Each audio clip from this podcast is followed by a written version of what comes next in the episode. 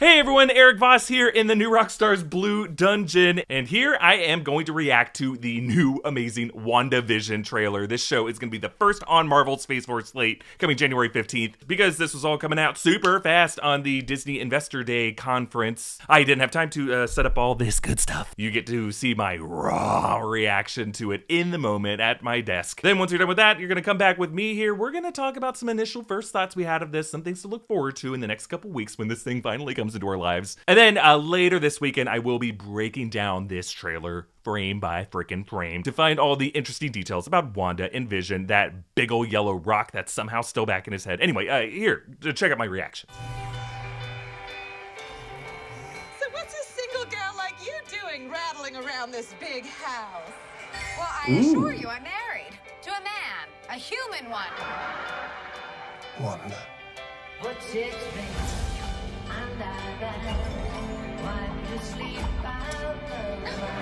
we are an unusual couple. Oh, I don't think that was ever in question. We just don't know what to expect.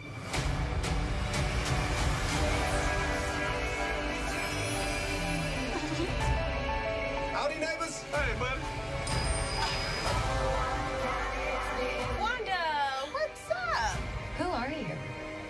Don't know.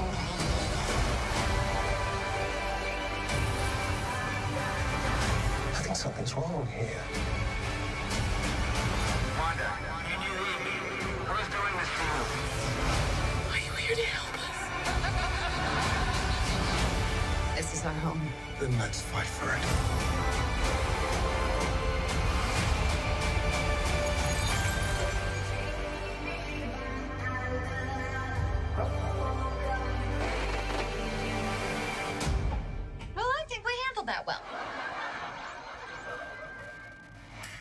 All right, uh, WandaVision trailer. Woof. Uh, this is a show that is happening. Um, as always with WandaVision, my general excitement for the series is not necessarily the different classic sitcoms they're referencing, but the darkness that lies beneath it, right? What is the deeper, darker conspiracy? Who is doing this to Wanda? Is she doing it to herself? What does it mean? How is it going to connect to the broader MCU? Sure, I, I'm interested to read these articles about how they used Dick Van Dyke's advice and then they used a live audience and they uh, hammed up their performances.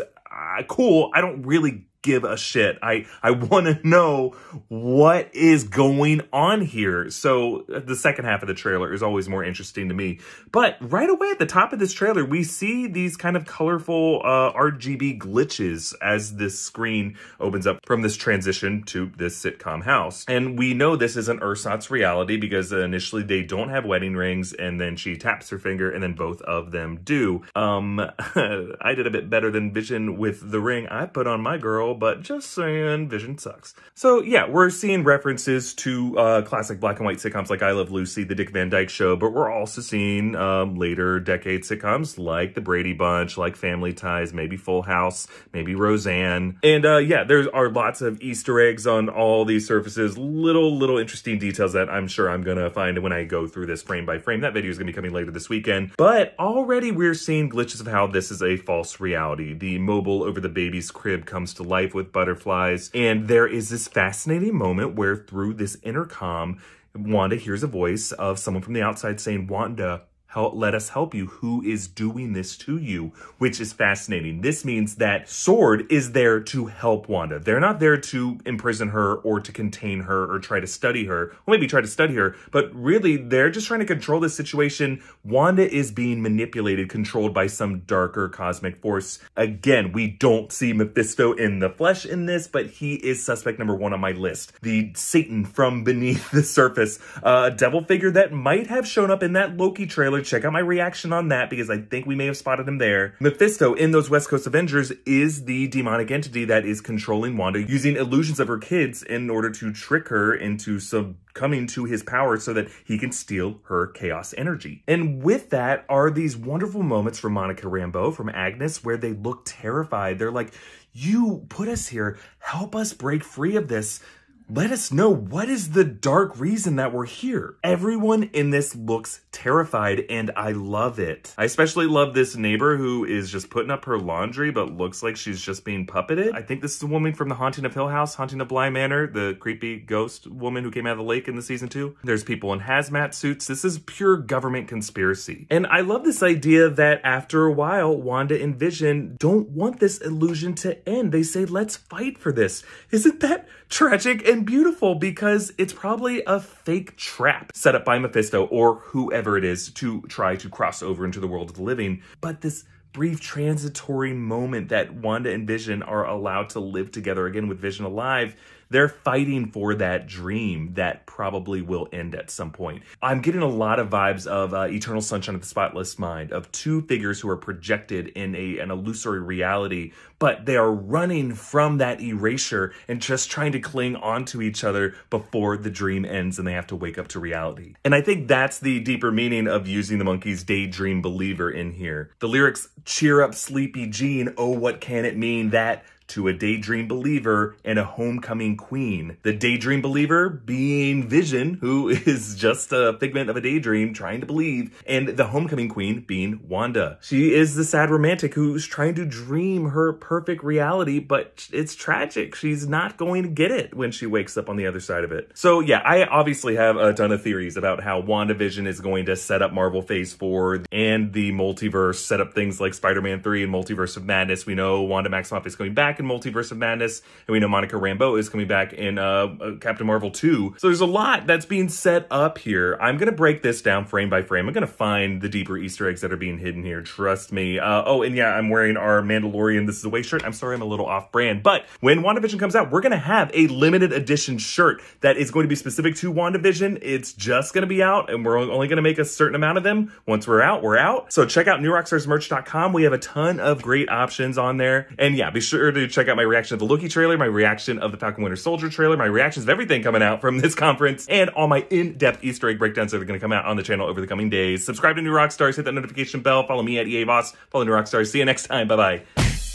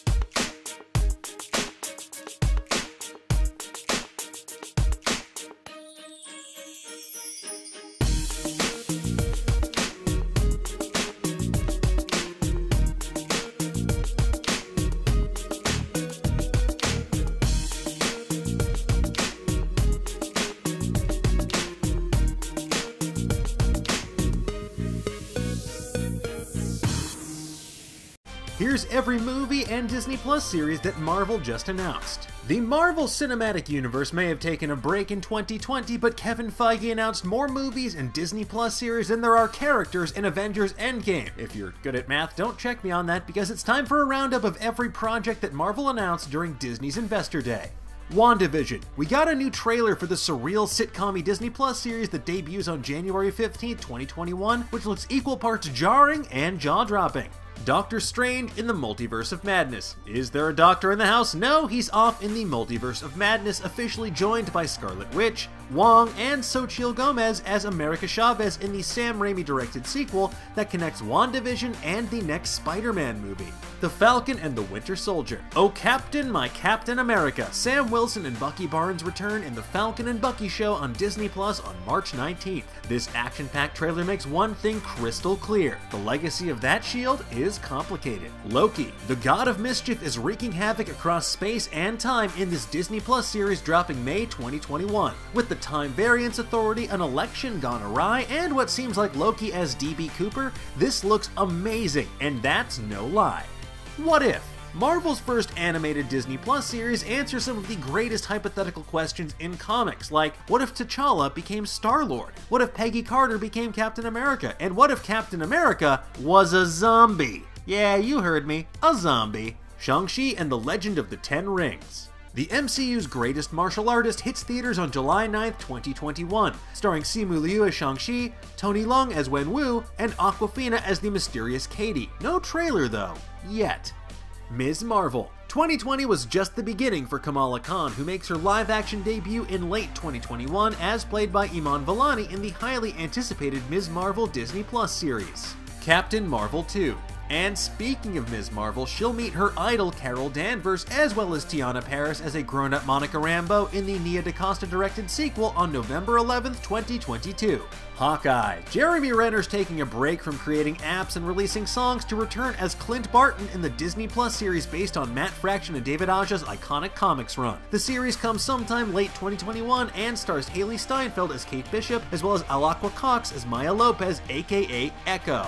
She-Hulk. Hulk Smash, but She Hulk Litigate. Tatiana Maslany stars as Jennifer Walters alongside Tim Roth as Abomination and Mark Ruffalo as the Hulk in this upcoming Disney Plus series directed by Kat Coiro and Anu Valia. Moon Knight.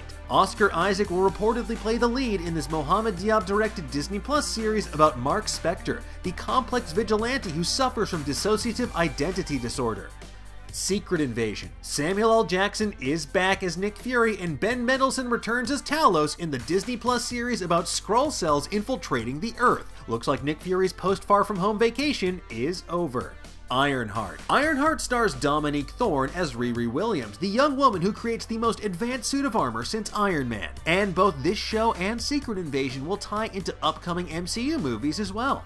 Armor Wars. And speaking of Iron Man, what happens when his tech falls into the wrong hands? We'll find out when Don Cheadle returns as James Rhodes, aka War Machine, in this Disney Plus series based on the classic Marvel comic.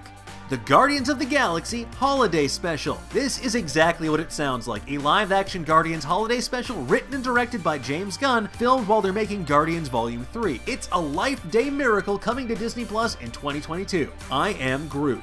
Did someone say adorable short starring Baby Groot on Disney Plus? Oh, yeah, I guess Kevin Feige said that. He's the one.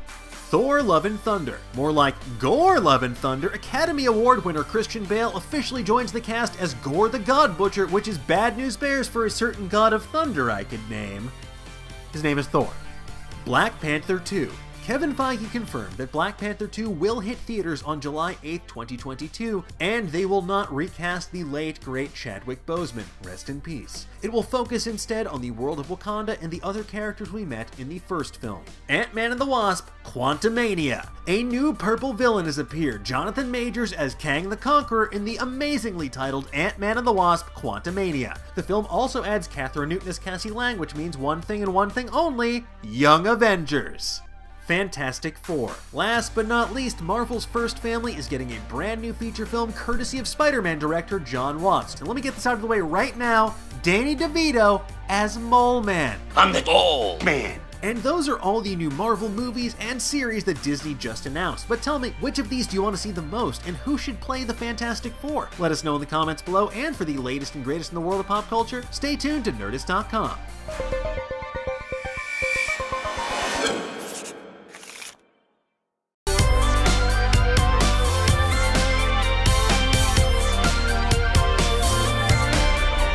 let's leave that behind and move on to another uh, musically inclined superstar. That's right, folks. I'm talking about Jeremy Renner. The Marvel Cinematic Universe may be largely hibernating this year, but filming is already underway for the highly anticipated Hawkeye Disney Plus series in New York, which appears to be adapting Matt Fraction and David Aja's critically acclaimed comics run that began with 2016's My Life as a Weapon. Although it has not been officially announced, multiple outlets learned through set photos that Hailee Steinfeld will be playing Kate Bishop, who takes on the mantle of Hawkeye herself, becomes a member of the Young Avengers, and Clint Barton's partner to boot. Now, in addition to teasing Jeremy Renner's Clint Barton wearing a hearing aid and other fan favorite characters like Lucky the Pizza Dog, Variety also announced that Black Widow star Florence Pugh will appear in the show as Yelena Belova, and also we're going to have Vera Farmiga as Kate's mom, Eleanor Bishop, Fra Fee as Kazi, who's likely the villain clown that renders Clint Barton deaf in the comics, Tony Dalton as Jack Duquesne, aka Hawkeye's mentor turned villain swordsman, Alaqua Cox as Echo, a deaf Native American heroine that can perfectly copy another person's movements, and Zahn McClarnon is Echo's father. So my questions to the panel are: uh, What do you want to see from this Hawkeye series? Because I want, I like, much like um, Black Widow to a certain extent, or even the Hulk, like the Hawkeye was kind of a character that was always kind of off to the side. They didn't really put him in the limelight as much as his fellow Avengers. So, what do you hope to see from him in this uh, Disney Plus series? Preeti, let's start with you.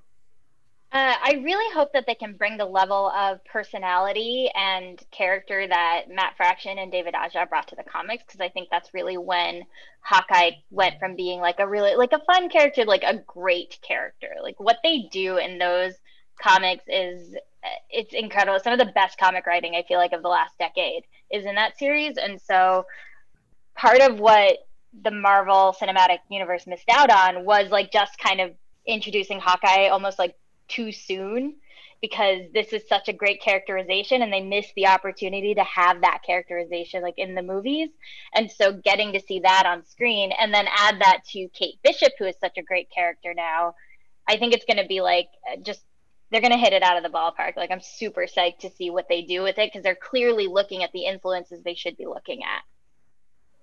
Yeah, and uh, like it's truly it's you'd be hard pressed to name a better Hawkeye comics run than mm-hmm. uh, what Fraction and Aja did because it just I think it did like you're saying for a lot of people redefined what we expect from this character that was kind of just always like you know, it's they even joke about it in the movies. It's like, what are you gonna do with a bow and arrow compared right. to uh, a literal god of thunder?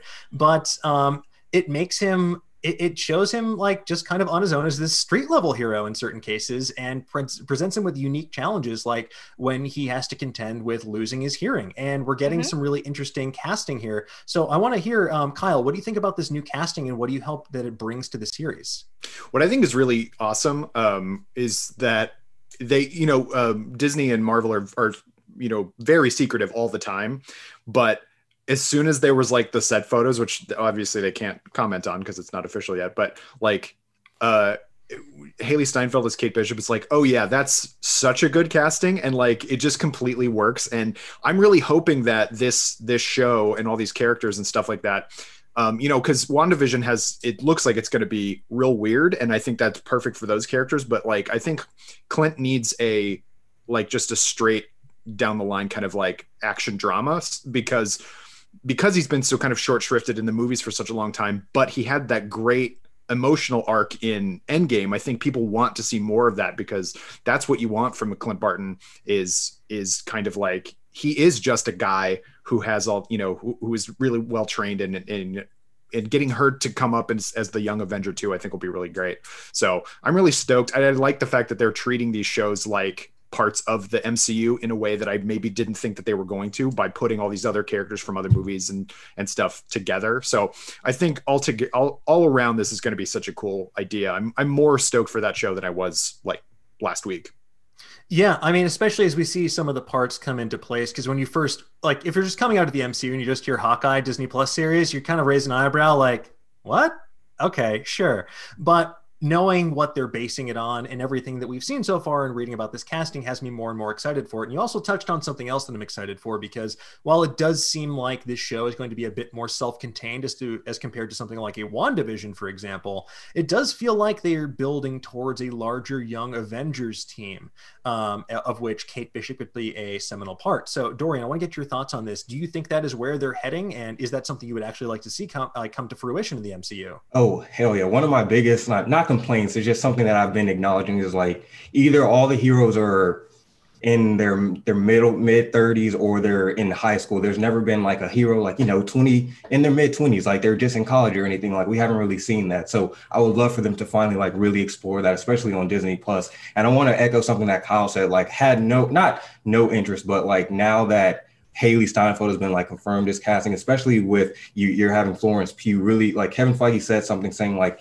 their focus really is all going to be on the the the TV side of things versus the movie side, and and this really like echoes that. Like I was completely for when they said that Florence was joining the cast, and I know there. I feel like I saw that there were talks that she might pop up in the Falcon and Winter Soldier cast too. So it seems like they're just like really trying to build her up her up her character, make her the next Black Widow. So I'm definitely excited to see what they do next, and really want that Young Avengers series. Like, give me a Young Avengers Disney Plus series ASAP. They're setting it up. We're getting speed. Hopefully, we get Speed and Wiccan from the WandaVision series, and then you know you get Ant Man. We get Ant Man three setting up uh, little Cassie, and then we we're, all- we're all good. Come on now. Don't don't forget a Hulkling. We got to get a Hulkling Yeah, in there. That's that's my one request.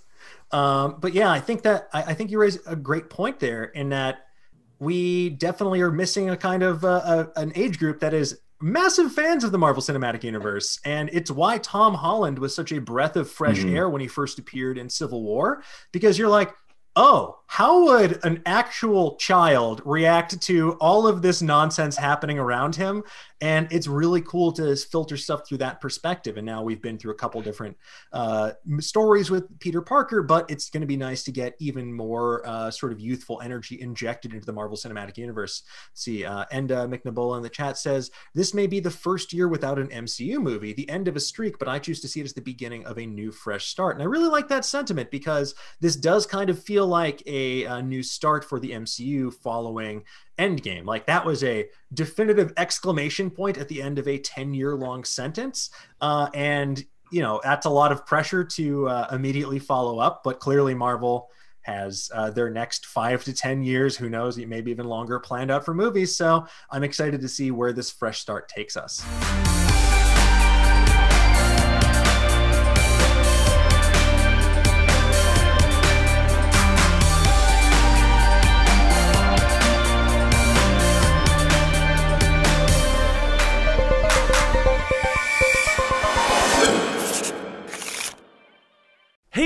Everyone, Erik Voss here in the New Rockstars Blue Dungeon, and it is confirmed the Fantastic Four, Marvel's first family, is coming to the MCU. Information revealed to us by our Lord and Savior Kevin Feige at Disney's Investor Day conference. Not only is this coming, we got information that it will be directed by Spider Man Far From Home and Spider Man Homecoming and Spider Man 3 director Jon Watts, telling us so much about what ideas they have for how this first family is going to get introduced into the MCU. I'm just going to give you my first initial thoughts to this and my reaction because I was blown away by this. Check it out. film about one of the truly iconic Marvel families. In fact, Marvel's first family, Fantastic Four. Fantastic Four. We're working We're on getting a feature now, and it will be directed by the director of our recent Spider-Man films, Jon Watts. They're giving it to Watts. We've got a lot in store at Marvel Studios. All right, um, so there wasn't much to react there because Feige just dropped it as if there was nothing more to talk about there. But the Fantastic Four coming to the MCU, folks, this he buried the lead. That is the headline coming out of this. So the Fantastic Four coming in the MCU have been a long time coming. We don't have a sense of who the cast will be yet. Obviously, a lot of people want uh, John Krasinski to play Reed Richards, and Emily Blunt to play his wife Sue Storm. But before we even get to that, we just got a ton of information in the fact that Jon Watts will be the one directing it. Jon Watts, this guy is brilliant. He made uh, Spider-Man Homecoming, he made Spider-Man Far From Home, having to work with a lot, two different studios worth of notes, uh, and he made two pretty solid films that are among the funniest MCU installments that we have. So that gives us a sense of the tone of this Fantastic Four movie. It's not going to be too super serious, but it's going to do such a good job with Easter eggs and fan service. Don't forget, Jon Watts is a master of Easter eggs when it comes to license plate uh, numbers, referencing comic issues. He hit a Howard the Duck Easter egg uh, in Spider-Man Homecoming that we, New Rockstars, me, was able to find, uh, and he tweeted us, good job. Thanks, Jon Watts, for tweeting back. It makes my life when that happens. But obviously, at the end of Spider-Man Far From Home, we were given a ton of Fantastic Four setup details. Obviously, there are some new occupants of Avengers Tower. They built this new atrium in there. Uh, a lot of people believe that the Avengers Tower, the MCU, is going to be turned into the Baxter building. That is the headquarters of the Fantastic Four. It just makes too much sense, right? If Avengers HQ has moved upstate, why do they still need the tower in the middle of Manhattan? Let's turn that into the shining beacon of the Fantastic Four, the, the people who are now going to be the main lineup of the Marvel heroes. The fact that he had Spider-Man glide through that atrium, that has to mean something, right? And of course, there was the sign on the on the street level that said, "We are so excited to show you what comes next." One, two, three question mark. Four. A lot of people thought it was just setting up phase four. It, it probably was because, um, you know, Spider-Man Far From Home was right on the border between phase three and phase four. but the number four, eh, you know, there's one thing that means in Marvel, it's the Fantastic Four. The fact that those two images were shown back to back. Uh, in our re-breakdown of the Spider-Man Far From Home movie that we did over the summer, uh, if you look closely at a lot of the people on that atrium, yes, some of them could be uh, Johnny Storm, some of them could be Reed Richards, uh, Sue Storm, Ben Grimm. I feel like the fact that Jon Watts is being brought back to make this Fantastic Four movie means that we might see a shift in perspective of that same moment of people getting lunch on that atrium, looking up, seeing the web slinger gliding over their heads, and they're like, um, but anyway, the negative zone, right? Uh, I have some theories that the negative zone in the MCU is just going to be the quantum realm because the way they have shown the quantum realm in the MCU, it has all the properties of the negative zone. It's kind of this banishment place that gives you strange properties. Obviously, Janet Van Dyne was uh, given healing powers as a result of being in the uh, quantum realm. Uh, Ghost when she was hit by a blast of quantum energy that made her uh, phase shift. Uh, why not give you the powers of being able to stretch your arms or turn invisible or flame on or turn into a yellow rock turd? But I don't think the task of setting up the Fantastic Four in the MCU is going to be left just on those final minutes of Far From Home and on Jon Watts. Obviously, all of these Phase 4 titles that we learned about at this conference are working in tandem. They're interconnected, and we are seeing some elements of Loki, a mysterious hooded figure who could be Doom. We're seeing Ant-Man and the Wasp Quantumania, my favorite new title we learned about, that is going to feature Kang the Conqueror in the quantum realm, uh, making that city most likely Chronopolis, unless they want to rename it Quantumania. I guess I wouldn't have a problem with that. But Kang the Conqueror is a time travel villain who deals with alternate timelines, one of the coolest villains in all of Marvel Comics. And yeah, you could see different ways that that is set up as early as Loki with the TVA and these alternate timelines. Maybe there's some code on those elevator buttons. What I personally hope to see for a Fantastic Four movie in the MCU is uh, what Peyton Reed pitched back in the day before uh, before he started working for Marvel in the Ant-Man movies was this idea of a, a retro 60s flashback movie that shows you Marvel's first family as Stan Lee originally brought them into Marvel Comics. They were a 60s swinging family of heroes and they were famous as some of the first superheroes who did not hide their identity. They they walked around no mask. People knew them. They were famous around New York City. That could be a quartet of legacy heroes who disappeared into the quantum realm slash negative zone, maybe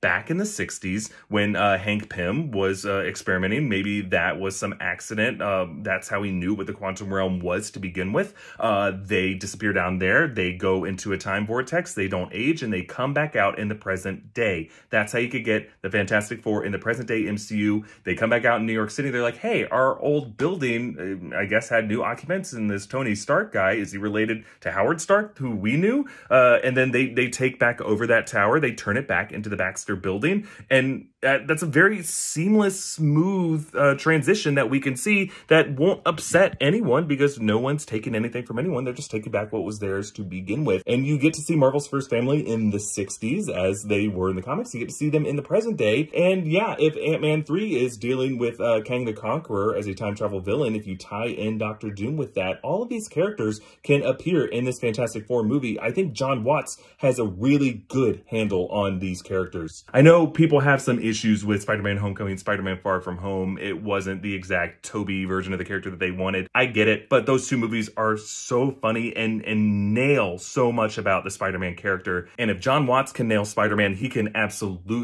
nail the Fantastic Four. I'm so excited to see what this guy does with it. I hope to see them introduced in Spider-Man 3, a movie that has everyone in it so why not introduce the Fantastic Four as well with just a little Easter egg as, as uh, Peter Parker and Doctor Strange are zipping through the web of life and destiny. Hey, who are those for? Never mind that. Save that for another movie and a post-credit scene. I'm obviously going to be digging way more into this Fantastic Four news, which is so fantastic. Um, and check out our New Rockstars merch store, newrockstarsmerch.com for all the great new merch options, a lot of great gift options. Be sure to watch my reactions to the Loki trailer, to the WandaVision trailer, to Falcon Winter Soldier trailer, and my breakdown of all the big news we learned about this is coming out next. And then a classic in-depth Easter egg breakdown of everything you missed in this Loki trailer, shot by shot, frame by frame. You know how we do it. Follow me at EA Voss, follow New rock stars, subscribe, hit that notification bell. See you soon. Bye.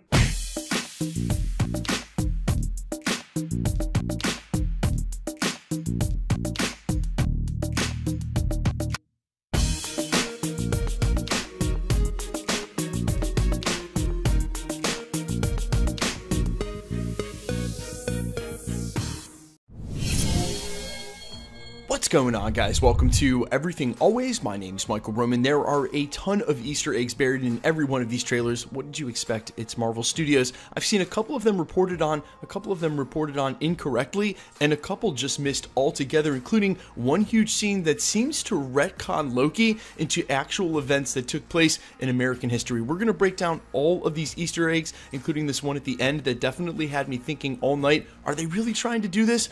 And they definitely were. We're going to break it all down, but first, if you could grab the subscribe button, we're still giving away this insane 1 4 scale Beta Ray bill and our third and final Infinity Saga box set. We're also giving away a PlayStation 5. If you want to be entered to win, all you have to do, hit the subscribe button, then hit the notification bell, leave a like and a comment on this video, and if you want, stick around at the end of the video We'll get into all the giveaway stuff again there. So I don't know about you guys, but I really like it when my Easter egg videos are sequential. Just take me through the movie or the trailer left to right, not bouncing around in the order of quote unquote importance. This is an endgame scene. There's nothing new added here. It's just a reminder of how we got here in the first place. The real first Easter egg props up that after he grabs the Tesseract, wherever he lands here, and we're going to talk about that in a moment, he definitely is meant to mirror Tony Stark in the beginning of Iron Man 1. Now, a couple of guesses as to where this is, and I'm not sure that the location is important, but those hats definitely look like he's somewhere in Tibet or in the Southeast Asia region. Now, after the title card plays with all the letters floating in the background amongst a green screen, which is definitely meant to invoke images of the Matrix, you see this futuristic looking building here. This is actually the Marriott Marquis in downtown Atlanta. It's about five minutes from where I am right now, and if you've come in town at all for a football game or something downtown, there's a chance you've stayed there.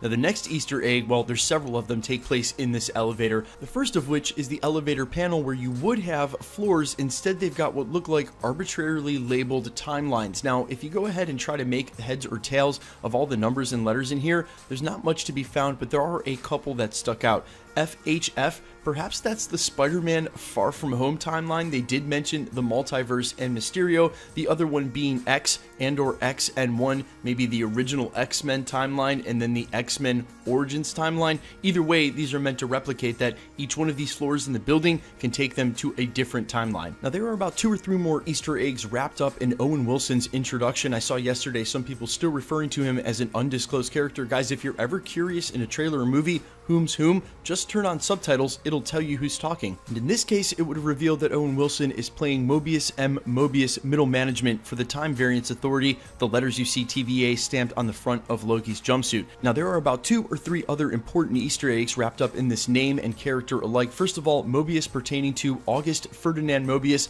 the German mathematician and theoretical astronomer who was, so to say, all about that time travel life. And you even heard Tony Stark invoke his name at the beginning of Avengers Endgame when trying to crack the mystery that is time travel, asks for an inverted Mobius strip. Now, the last Easter egg is tied up in exactly what Owen Wilson looks like in the comics. The TVA was created by none other than Walt Simonson and the legendary Sal Buscema, and originally it paid homage to longtime Marvel writer and continuity expert Mark Gruenwald. That's why all of the TVA staff were all clones of Gruenwald, and I hope you guys get the joke here. He was in charge of making sure all of the continuity stayed together in the Marvel building, so they just made all of the Time Variance Authority in the comics look exactly like that guy, which is, to say the very least, and hilarious. Now, in the next scene, you're not supposed to be able to tell really what's going on or who all these people are, but from some original leak set photos, we know very well. Everyone who's in armor here, which looks black, but it's actually blue and silver, they're just troops from the Time Variance Authority.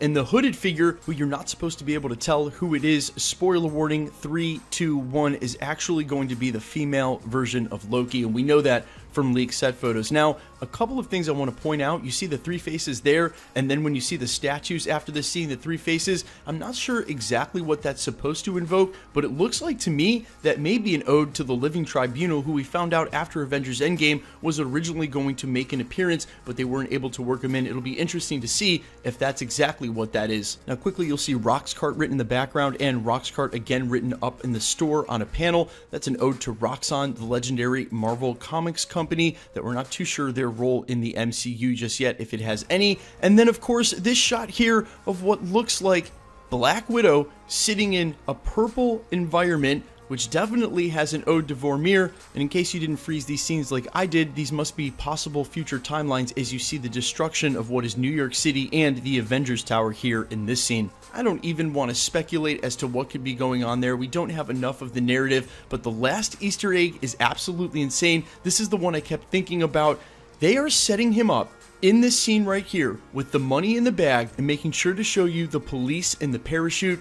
They're setting him up to be American heister D.B. Cooper, who extorted $200,000 on November 24th, 1971. And remember, we know Loki's going to the 70s and then landed somewhere between Seattle and Portland, demanded two parachutes, and ended up jumping out of a plane, never to be seen again. Right before he jumps out, he says, Brother, Heimdall, you better be ready, jumps out of the plane, and then, of course, Heimdall jokingly zaps him immediately with the Bifrost, and they're going to use that to explain why DB Cooper was never found. I love that. That is so cool and so interesting. I knew it smacked of something, and especially when they took the time to show you the police on the tarmac giving him the backpack. It is it is literally amazing that they're doing this. This is really really creative, and I guess Loki has been DB Cooper this whole time. Guys, let me know about any other Easter eggs down in the comments you found. I'm sure I've missed some. These seemed like all the important ones. And what do you think could possibly be going on with that scene with Black Widow? Are these just future possible outcomes or as he sails the rifts of time or maybe even those floors in the building?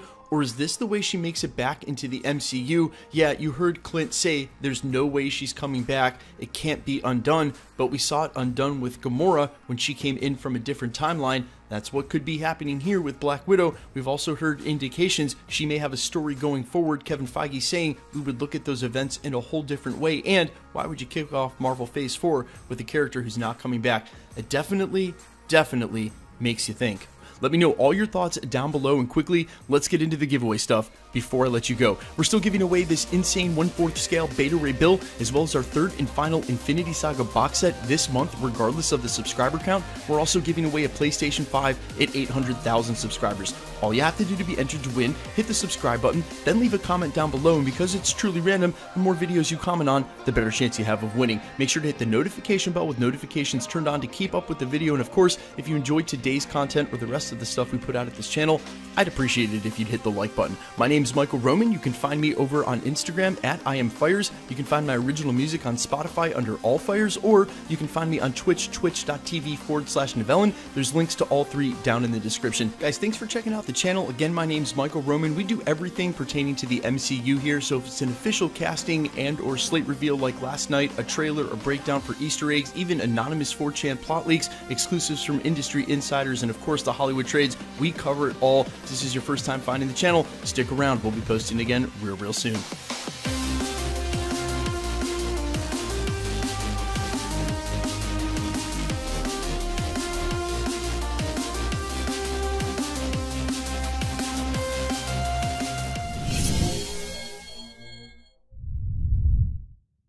Hey everyone, Erik Voss here in the New Rockstars Blue Dungeon, and we had so much confirmed from Marvel's Investor Day conference with Kevin Feige. This was bigger than Comic Con 2019, folks. Not only did we get trailers for Loki, WandaVision, Falcon Winter Soldier, a sizzle reel for Miss Marvel, a look at What If, we got confirmations about everything, including Fantastic Four, Ant Man and the Wasp, Quantumania, Secret Invasion, Gorr the God Butcher, America Chavez. It's a big big, bright, beautiful tomorrow, and let's break down all the things we learned. And Captain Marvel 2 is currently in the works with director Nia DaCosta.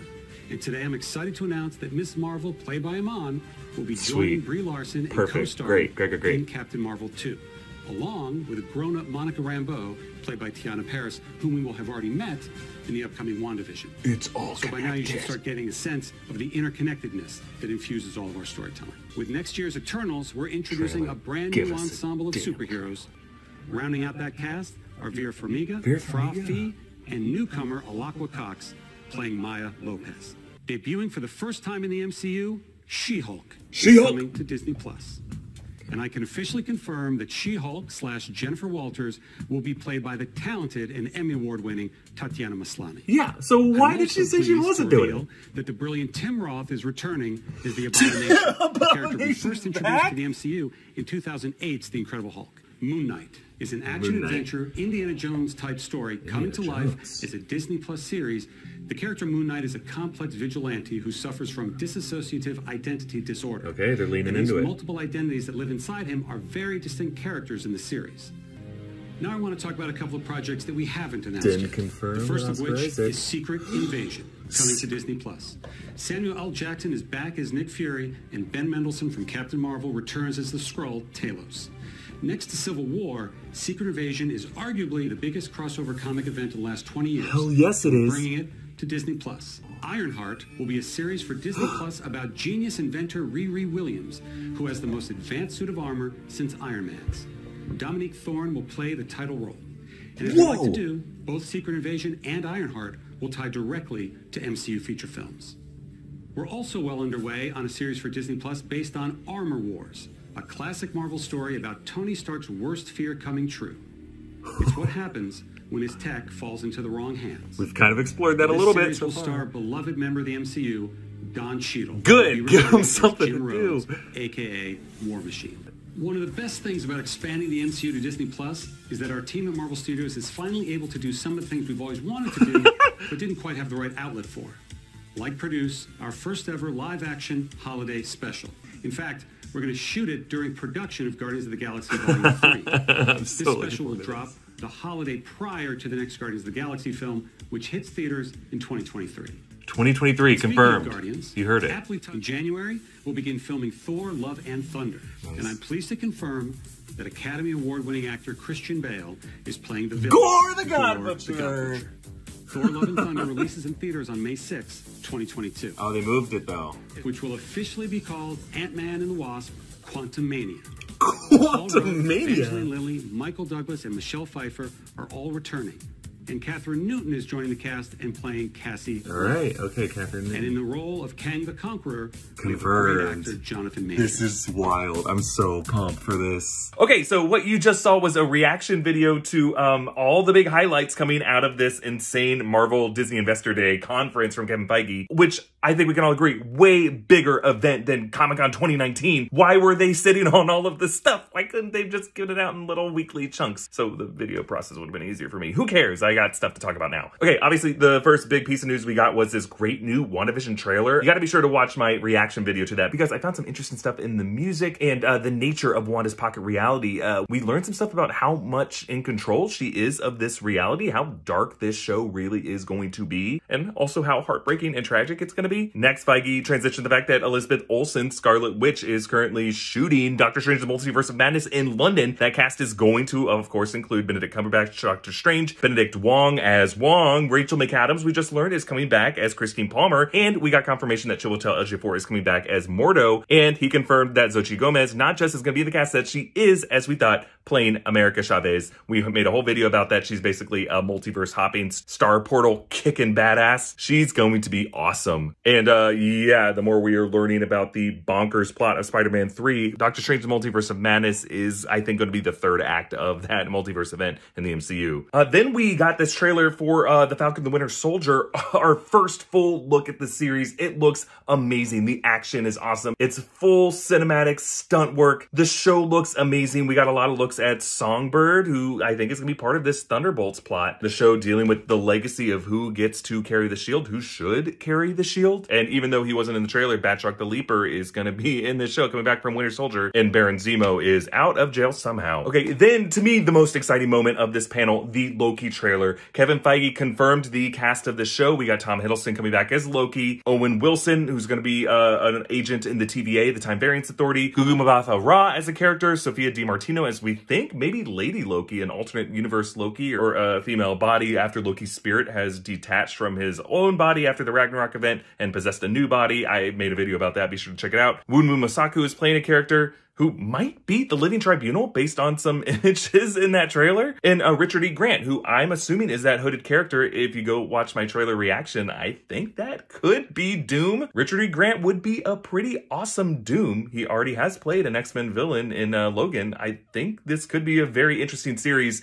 that has a lot of interesting color, a lot of references. It feels like the version of the Endgame time heist that I wanted the Endgame time heist to really be. Revisiting these famous Marvel events and uh, and, and digging into them them and the alternate disastrous implications that they could have had. And yeah, explaining the rules of the multiverse in Marvel Phase 4. I'm super pumped for Loki. And uh, speaking of multiverse alternate scenarios, the What If series, this is an animated, it sounds like it's not going to be MCU canon, except for the fact that uh, Jeffrey Wright is playing the Watcher. I think he will be canon in the MCU, but these alternate scenarios, these what ifs that he's showing us will not be canon, unless you consider all of the multiverse canon, in which case, what does canon really matter anymore? But yeah, a lot of alternate scenarios that I'm super excited to see. Peggy Carter as Captain America. Uh, yeah, this, this show is going to be great. We, we saw a lot of these scenarios. This looks like the trailer that was shown at past Comic Cons or D23. Now, we did get a brief update about Shang-Chi that can be called Shang-Chi. Uh-oh. Um, in terms of who the characters are going to be, we know Simu Liu is playing Shang-Chi, but Awkwafina's character is Katie, K-A-T-Y. Tony Leung, who we thought was the Mandarin, is called Wen Wu here, but he's also probably going to be the Mandarin. And Michelle Yeoh is playing Jiang Nan, and that is still coming out on July 9th of 2021. We also got a fun-looking sizzle reel for Miss Marvel coming in late 2021. Iman Vellani is playing the title character, and we got to look at the cast and creative team of that show. I'm I'm super pumped for that. I think she has some interesting connections with Captain Marvel, which uh, Kevin Feige pointed out when he brought up the uh, announcement for Captain Marvel 2, which is going to feature Brie Larson, and Iman Vellani is going to appear in this as Miss Marvel, as well as Teyonah Parris as Monica Rambeau. Nia DaCosta is directing that one. Uh, nothing really new reported about the Eternals. He just showed us the cast and reminded us that is coming out uh, November 2021. And Kevin Feige confirmed when it comes to the Hawkeye series that Hailee Steinfeld is playing Kate Bishop, with other characters appearing in that. Vera Farmiga playing Eleanor Bishop, Fra Fee playing Kazi, and Alaqua Cox playing Maya Lopez. Um, some huge news coming out about She-Hulk. Not only did we get confirmation that Tatiana Maslany is playing She-Hulk, even though uh, Tatiana herself in an interview said, uh, I don't know anything about that. Yeah,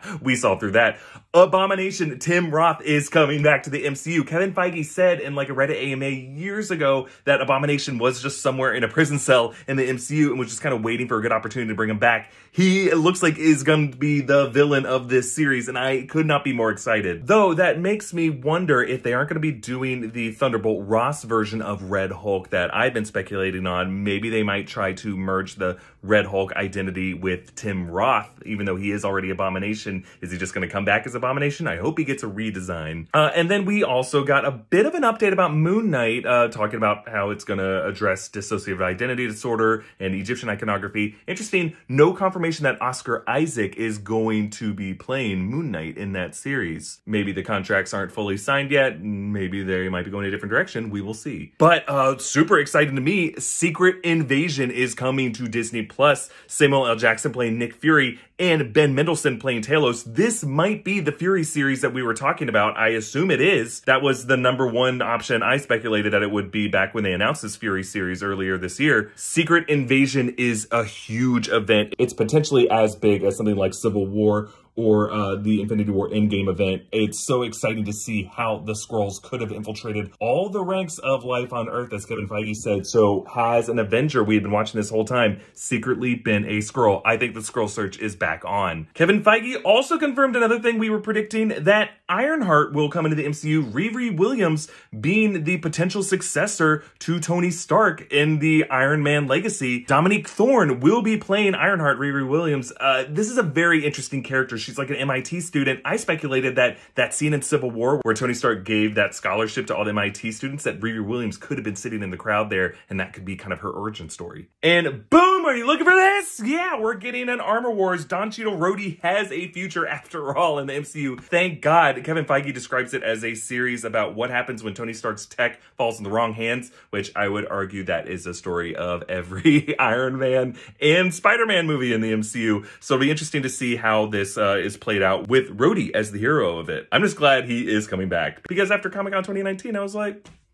about War Machine? He's coming back, right? And uh, since you know Guardians of the Galaxy is my favorite MCU movie, I was so pumped to get some confirmation that Guardians of the Galaxy is coming back. First off, we got a Guardians of the Galaxy holiday special, which feels like it's going to parody the Star Wars holiday special. By the way, our buddy Tommy Bechtold is doing a bootleg breakdown of the Star Wars holiday special coming out in the next coming weeks on the channel. But Kevin Feige also talked about Guardians of the Galaxy Volume 3, confirmed to come out in 2023. Thank God it is still coming. That didn't get left behind anywhere. And in the world of Guardians, I Am Groot, a series is coming out on Disney Plus following Groot. Awesome. Now, we also got an update about Thor Love and Thunder, directed by Taika Waititi. Uh, they moved the release date. It's coming out May 6th, 2022. Okay, so that is moving uh, Black Panther 2 to later in the summer, but we got some confirmation that Christian Bale, not only is the villain, is playing the villain we thought, Gorr the God Butcher perfect choice for a villain. Carries all black the Necro sword. He's the one who really gets under Thor's skin, makes him drop, or he doesn't make him drop Mjolnir, but it's the battles with Gorr that uh, weakens Thor to this emotional point where Nick Fury whispers something in his ear. That thing being Gorr was right, and uh, Thor drops the hammer, and then the Lady Thor picks it up. So they're they're following that whole Jason Aaron run, and I could not be more excited because Gorr the God Butcher is one of my favorite characters. I, I have a theory that the uh, events of Avengers Endgame could have left a wasteland in Gorr's corner of the universe, and uh, he is now blaming the Avengers, all gods like Thor and maybe Star Lord Peter Quill for that calamity. Now, we got a title for the third Ant-Man the Wasp film, Ant-Man the Wasp Quantumania. What? Oh, obviously this is going into the quantum realm. Maybe the city in that quantum realm will be called Quantumania. I honestly think it's going to be called Chronopolis because Kang the Conqueror, Jonathan Majors, is the villain of this, and he is Kang the Conqueror. His home city is Chronopolis. In the comics, it looks exactly like Peyton Reed designed it to look in the background of the quantum realm there. And it looks like they are recasting Cassie Lang to be played by Kathryn Newton. She will be our stature in the MCU. Very excited. Uh, we also got an update about Black Panther 2. They are officially not recasting T'Challa. They are going to find a way to move forward with that plot. He said Ryan Coogler is currently working on that script, and the new release date is July 8th, 2022. But potentially the craziest reveal of this is that the Fantastic Four is coming to the MCU, and it will be directed by Jon Watts, director of Spider-Man Homecoming, Spider-Man Far From Home, and the third Spider-Man film that's coming out next year. This tells us a lot about what this will be about and how they'll be introduced in the MCU. Go check out my other reaction to the Fantastic Four. I actually made another video about that, and we're to be making lots of videos about it going forward. Be sure to watch all my reactions. All my breakdowns are coming out this weekend. Lots of good stuff that's come out. I didn't want to try to cram it all in one video for you. But yeah, be sure to check out our New Rockstars merch store, newrockstarsmerch.com. We got lots of great shirts. We're to have have limited edition new shirts coming out 2021 for all of these shows. You can support New Rockstars that way. Also, you can just subscribe, hit that notification bell, follow me at EA Voss, follow New Rockstars on all social media. I'm going to keep working through all these videos. I'll see you next time. Bye.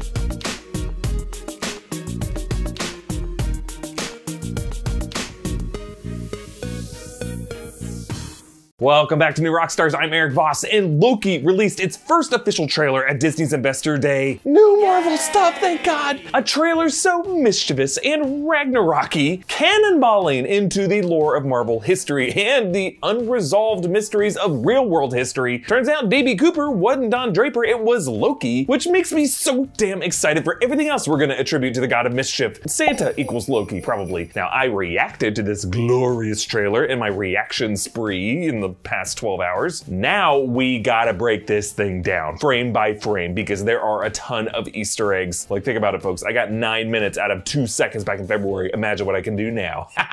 Ah, let's get started. The trailer opens with familiar shots of Avengers Endgame when the Avengers revisited Loki's arrest during the time heist, but Tony Stark butterfingered the Tesseract, allowing Loki to escape. Now we see where he went through a Bifrost-esque blast through space. Now we even end it by passing through what looks like the Eye of Heimdall, as past trips to the Bifrost have appeared to do. It's interesting to see the Tesseract function similarly to the Bifrost, because until now they have been at least two different forms of magic in the MCU one an Infinity Stone, the other All Father magic, that both do the same thing, allow teleportation from anywhere in the universe. But this Bifrost imagery suggests to me that those two magics might really be linked, as many of us have suspected. Odin did possess that Tesseract for millennia, and according to children's books and the Thor movie, he only crossed that rainbow bridge when he was bringing the Tesseract to Norway back in the old days. So maybe Odin derived that Bifrost power from that stone. Oh, look at me going on about the technicalities of the science of the MCU when there's a whole trailer to break down. Ah, I got it, Odin, I'm moving on.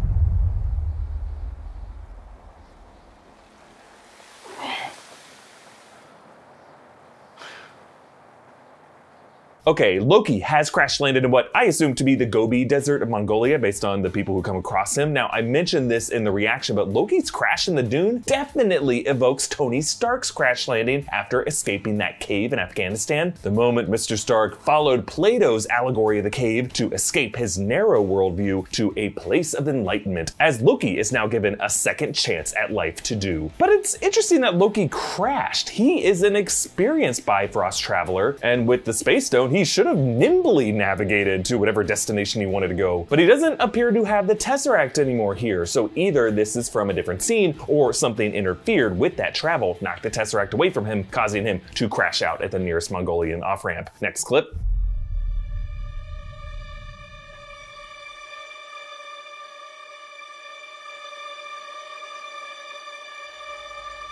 You're taking me somewhere to kill me.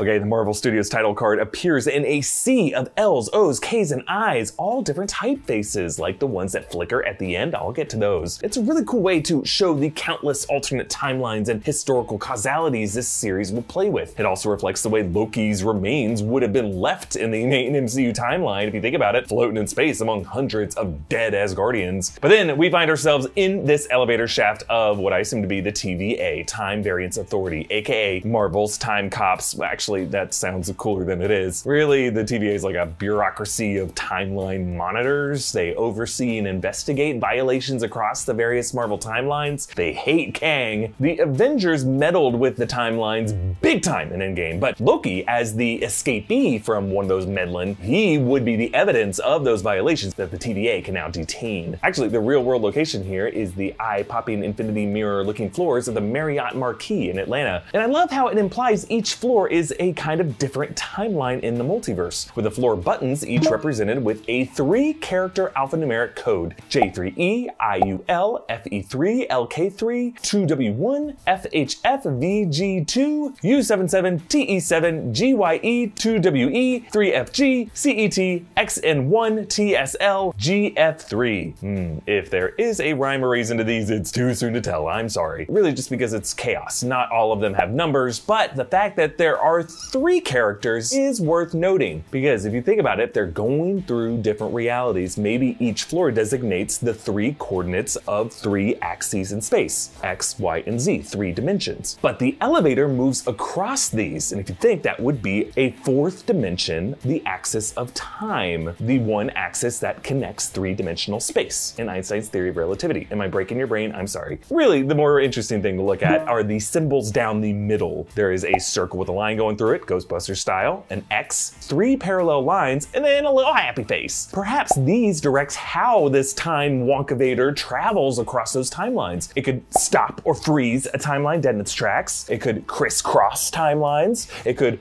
reset timelines to run parallel without interference. And then one where it's just like, surprise me. Let me know what you think these are. Let's move on.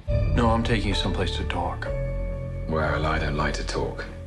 But you do like to lie, which you just did. Because we both know you love to talk. How long have you been here? I don't know, it's hard to say. You know, time passes differently here in the TVA. What does that mean? You'll catch up.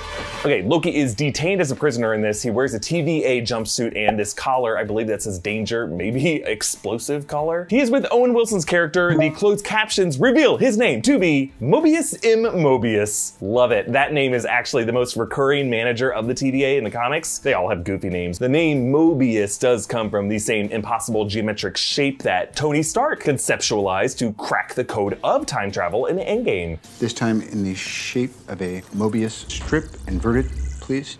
And Mobius uses some subtle wordplay of his own here. Time passes differently here in the TVA. What does that mean? You'll catch up. Yeah, yeah, Mobius isn't just saying Loki will learn how their perception of time travel works, but he is saying that he will literally catch up from Loki aging normally to being beyond time itself. And the fact that Mobius is about to show him the end of his timeline in an alternate life. Are you confused? You'll catch up.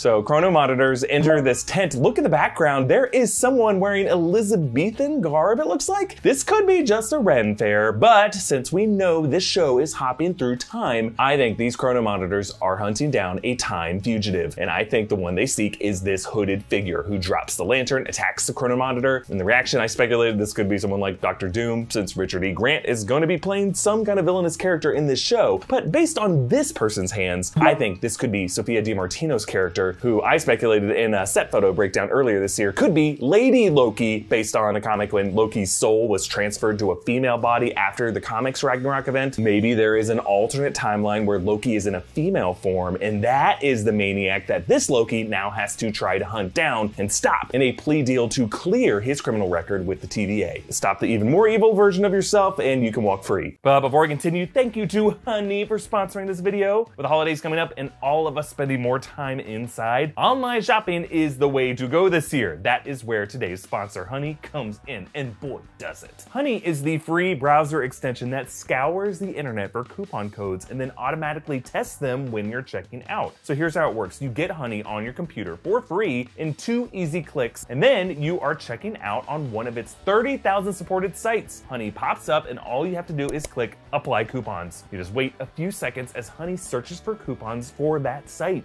If Honey finds a working code, you'll just watch the prices drop. I recently bought a set of giant yard dice from Sharper Image for a family member that loves outdoor games, and Honey found me a code for free shipping that saved me almost 11 bucks. Those of you who have already installed Honey using my link have found over $440,000 in savings. You could be one of those lucky people. It's simple. If you have a computer, Honey should be on it. It's free and it works with whatever browser you use. Get Honey for free today by going to joinhoney.com slash newrockstars. That's joinhoney.com slash newrockstars so they know I sent you. And again, thanks Honey for sponsoring today's video. Moving on.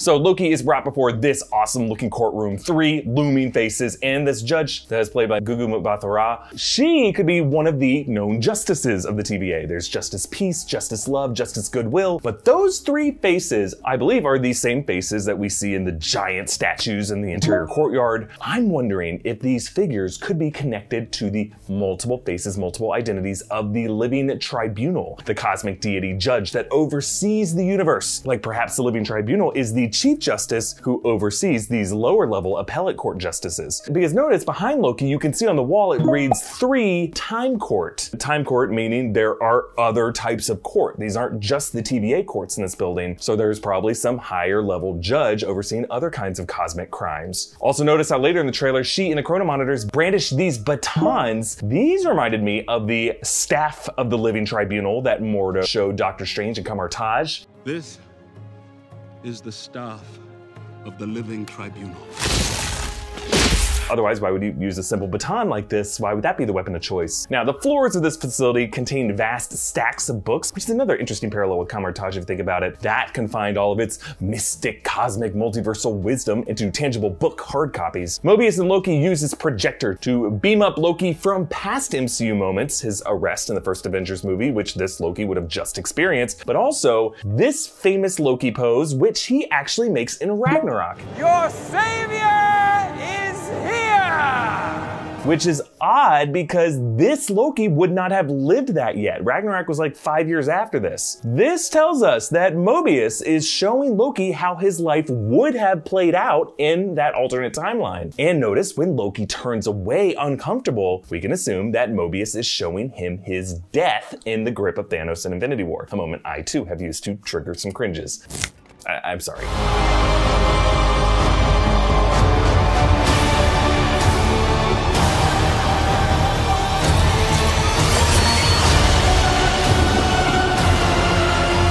Okay, here, Chrono Monitors approach this Roxxcart store in the pouring rain. Based on the rain, this is probably the scene that we saw the set photos of earlier this year. Roxxcart has the same ROXX suffix as Roxxon, the energy conglomerate that has appeared in the background of past Marvel films. I'm wondering if that oil company might have branched out in the future into retail, like other science fiction has shown, you know, the futuristic buy and large store that ruined Earth and WALL-E. Notice these troopers appear to come from these glowing doors. These could be the portals through which they travel through time, or maybe that's what those elevator doors look like on the other side. Now, watching them on the security monitors appears to be that same hooded figure that we saw earlier. Again, I do think that's Di Martino, possibly Lady Loki, whom we know from set photos was part of this sequence. But notice near Patio Goods is that roaming robot. Maybe it's a waste bin or a floor cleaner, or even a future version of those creepy robots that stack stuff and report spills that exist in supermarkets right now. hate those things. They always look at me when I buy cookie dough. I know you're just going to eat it raw. Shut up. Loki lands back in this elevator door lined room, frustrated as if he just tried to escape the TVA, but then was just circled right back to the starting point. Now, this red gate in the floor underneath it had these blast streaks. This could be the portal that activates where in time these elevator doors take you. And if you're like, I love how the portal is just powered by a tangled mess of wires. Everything's so bureaucratic and messy and stupid. It's awesome and Douglas Adamsy. Now, there is a brief shot that I find interesting. Mobius is receiving some kind of item, maybe a watch from this young child. This could be Lady Loki as a young girl. And that stained glass behind them depicts some demonic figure. This could be Mephisto, folks, who is rumored to appear in one of these upcoming Phase 4 titles. But then there is this insane shot of a moon crashing down on a planet's surface. I'm wondering if this could be connected to Thanos spiking the moon in Infinity War. Obviously, this isn't the same moon, and this planet doesn't look like Titan, but you know, that purple glow definitely reminds me of the way he used the purple power stone energy to shatter that moon before he threw it. Either way, sitting below, waiting for this death melancholia style by a pair of runoff pipes, some believe this was Natasha Romanoff. No, no, no. This is Sophia Di Martino's character. Maybe we are seeing her at the very end of her timeline after the universe has just been wiped out. Next clip.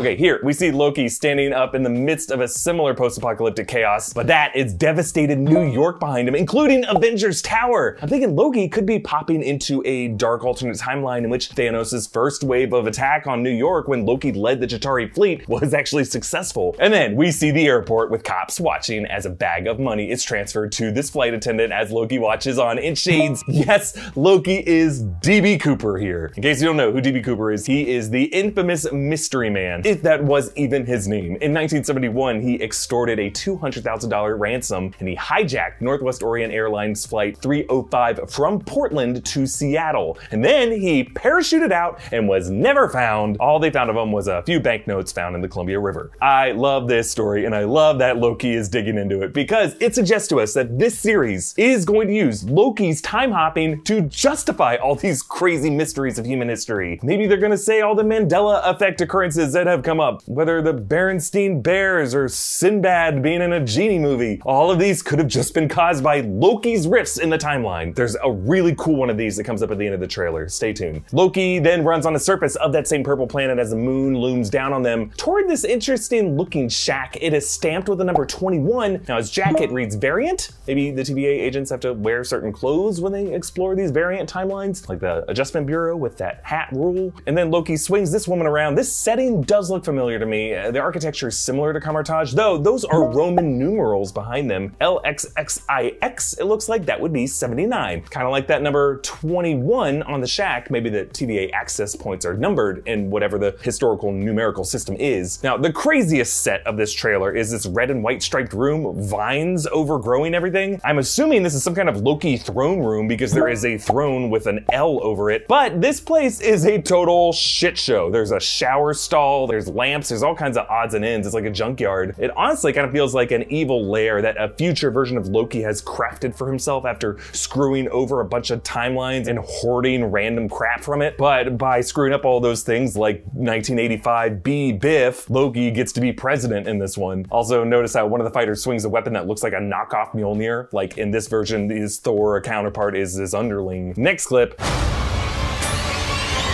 You better be ready.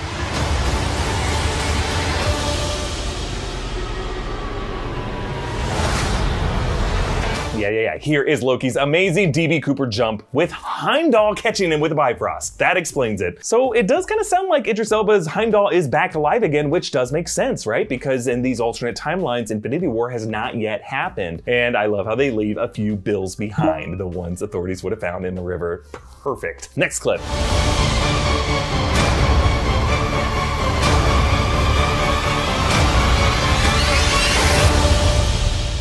Come on. What did you expect? These flickering typefaces reflect the alternate time periods and timelines the show will hop in and out of. There's floor wallpaper, caked weathered stone, scratch gold, wooden paneling. But what I love about a lot of these, you can actually match these letters together as there exist uh, versions of the Loki title where it's all wooden or all emerald. It's kind of like a Rubik's Cube with all these different letters toggling around trying to line up the typefaces, but unable to agree on a way to be and just kind of giving up and being like, I'm a collage, whatever, shut up. Now we end with Loki suited up with this Loki for President button. This is a nod to the 2016 Vote Loki comic series, in which Loki runs for president on the platform that he had the guts to lie to everyone. It's a great series, you gotta check it out. Now, his traitorous companions are delightfully costumed. One wears a license plate shirt, one has a helmet with silverware sticking out. The guy on the far right has a helmet with uh, curved bike handlebars. But then, this arcade game, my favorite detail in this trailer, the game Polybius. So, if you don't know about this, like DB Cooper, Polybius is another element deeply rooted in American urban legend, specifically Portland related ones. The game itself never existed, or did it? In the early 2000s, internet forums began to talk about how there was this game called Polybius in 1981 in the Portland suburbs that caused psychoactive and addictive effects in whoever played it, and that these game boxes were later visited by mysterious men in blacks who gather data from the machines. Problem is, there was no actual evidence of this game ever really existing. It's just one of these fun internet stories. But now we have the evidence. It was Loki. It was always Loki. Yeah, Polybius is just another great example of how this Loki series is plugging in the god of mischief into the mischief and unexplained phenomena of history. And I am here for it. Look, I'm going to be breaking down all of the trailers we got at Disney's Investor Day, but there is a lot to talk about. Thank you for your patience. Check out our great merch options at newrockstarsmerch.com. Subscribe to New hit that notification button, follow me at EA Voss, follow New stars. See you next time. Bye bye.